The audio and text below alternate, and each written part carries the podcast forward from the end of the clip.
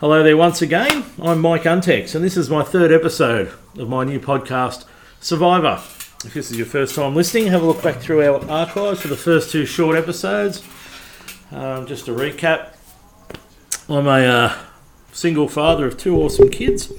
Um, over the past three and a half years, I've taken myself from a time of absolute rock bottom, despair, hell of a lot of issues on all levels, from financial to personal to in the eyes of the courts, to family court fighting for my child, depression, anxiety, health issues, both mental and physical, to today where I sit here, where I do this podcast, no advertisers, no money involved, just my time, because I want to help those who may be experiencing some of the issues that I've been through over the last few years.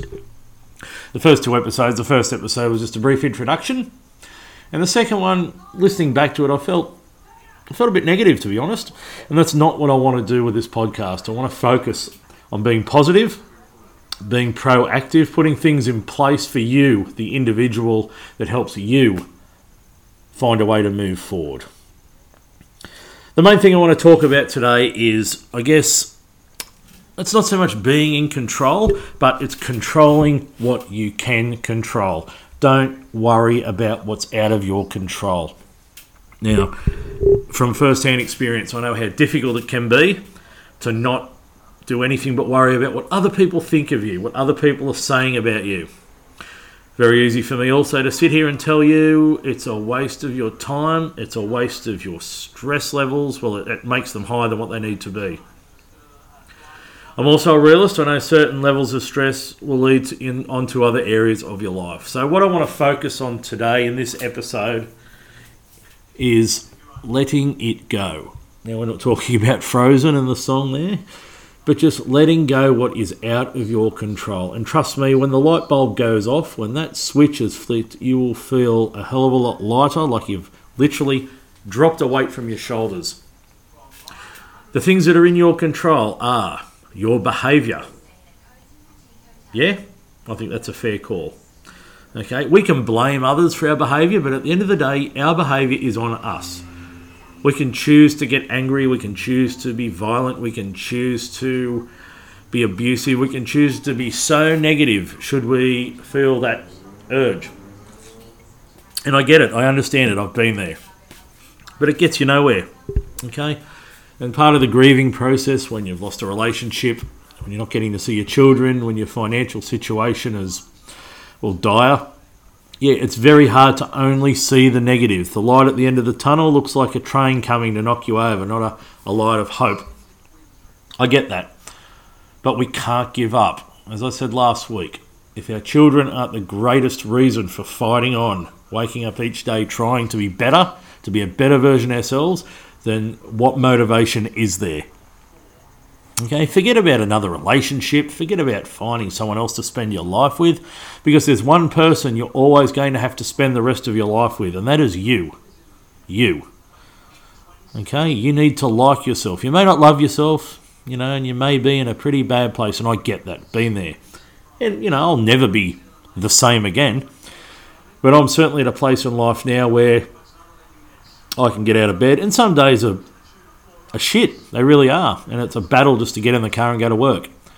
But I know if I don't go to work and I lose that job and I lose my ability to pay my rent and pay my bills, pay my child support, pay my health insurance, and all the things in my life I deem necessary to be um, a responsible adult and be relied upon when my children are in my care, um, that's going to impact on me far worse.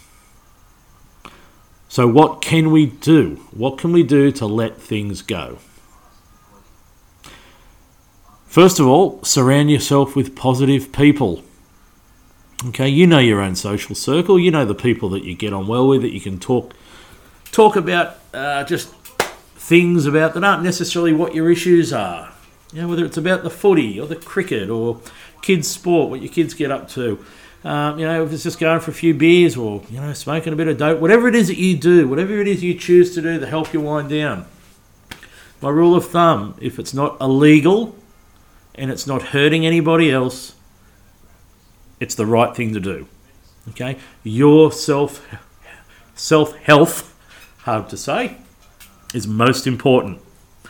And keeping our stress levels in check, very important. Okay, surround yourself with positive people. They say shit attracts shit. It couldn't be any truer. Negative people seem to get into their negative circles. They post negative things on social media. They're just, well, they're not pleasant to be around. Okay, I did mention last week about cutting bait, and it's a phrase I've really embraced over the past three years. You don't have to cut people off completely, but you don't have to cast your net so wide for a social circle. Find those that you trust. Very important. People you can confide in, people you can let your guard down around. Having your guard up 24 7, it's a tough act, guys. It's friggin' tough. And when you let your guard down, it's not so tough a place.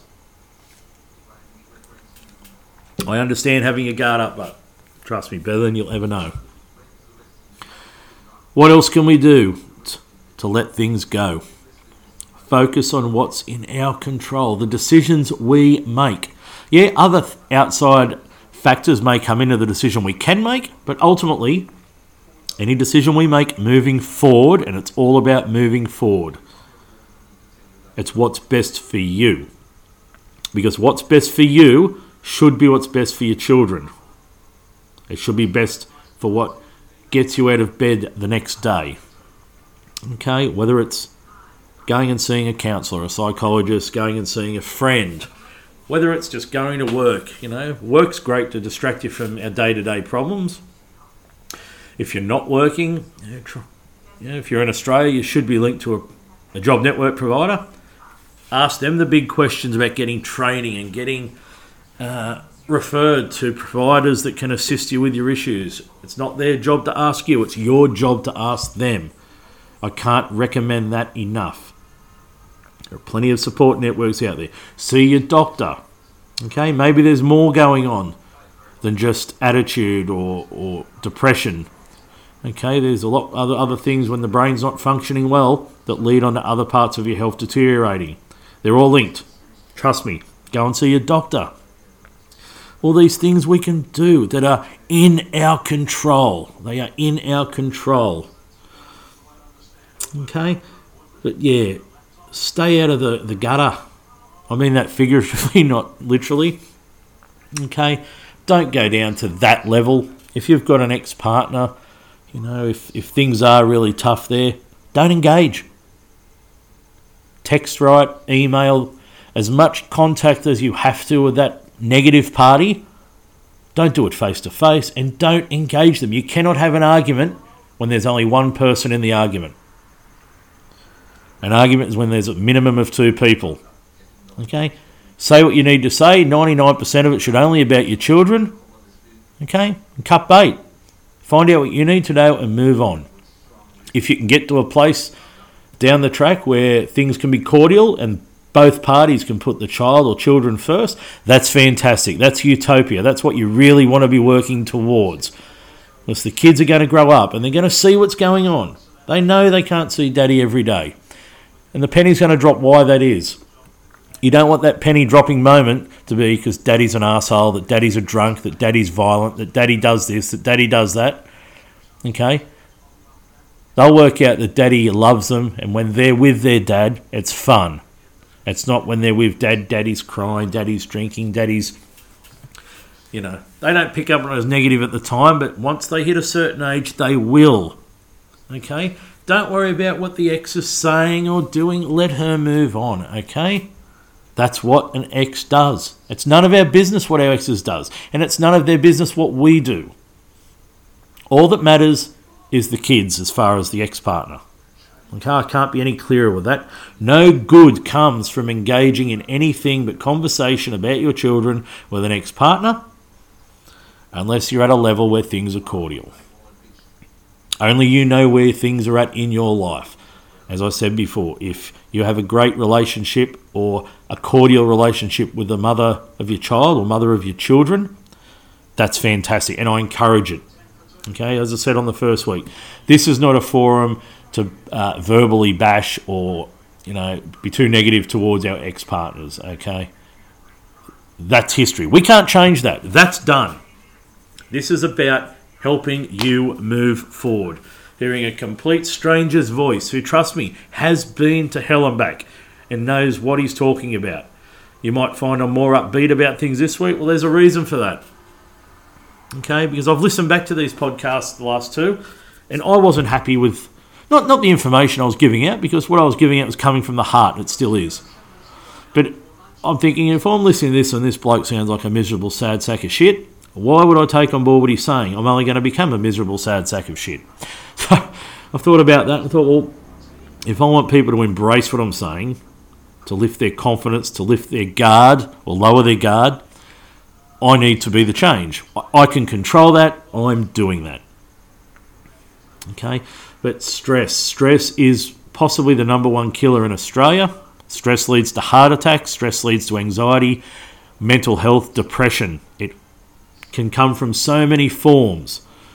And not being able to see your children, financial um, uh, issues, your social status, losing friends or the people you thought were friends.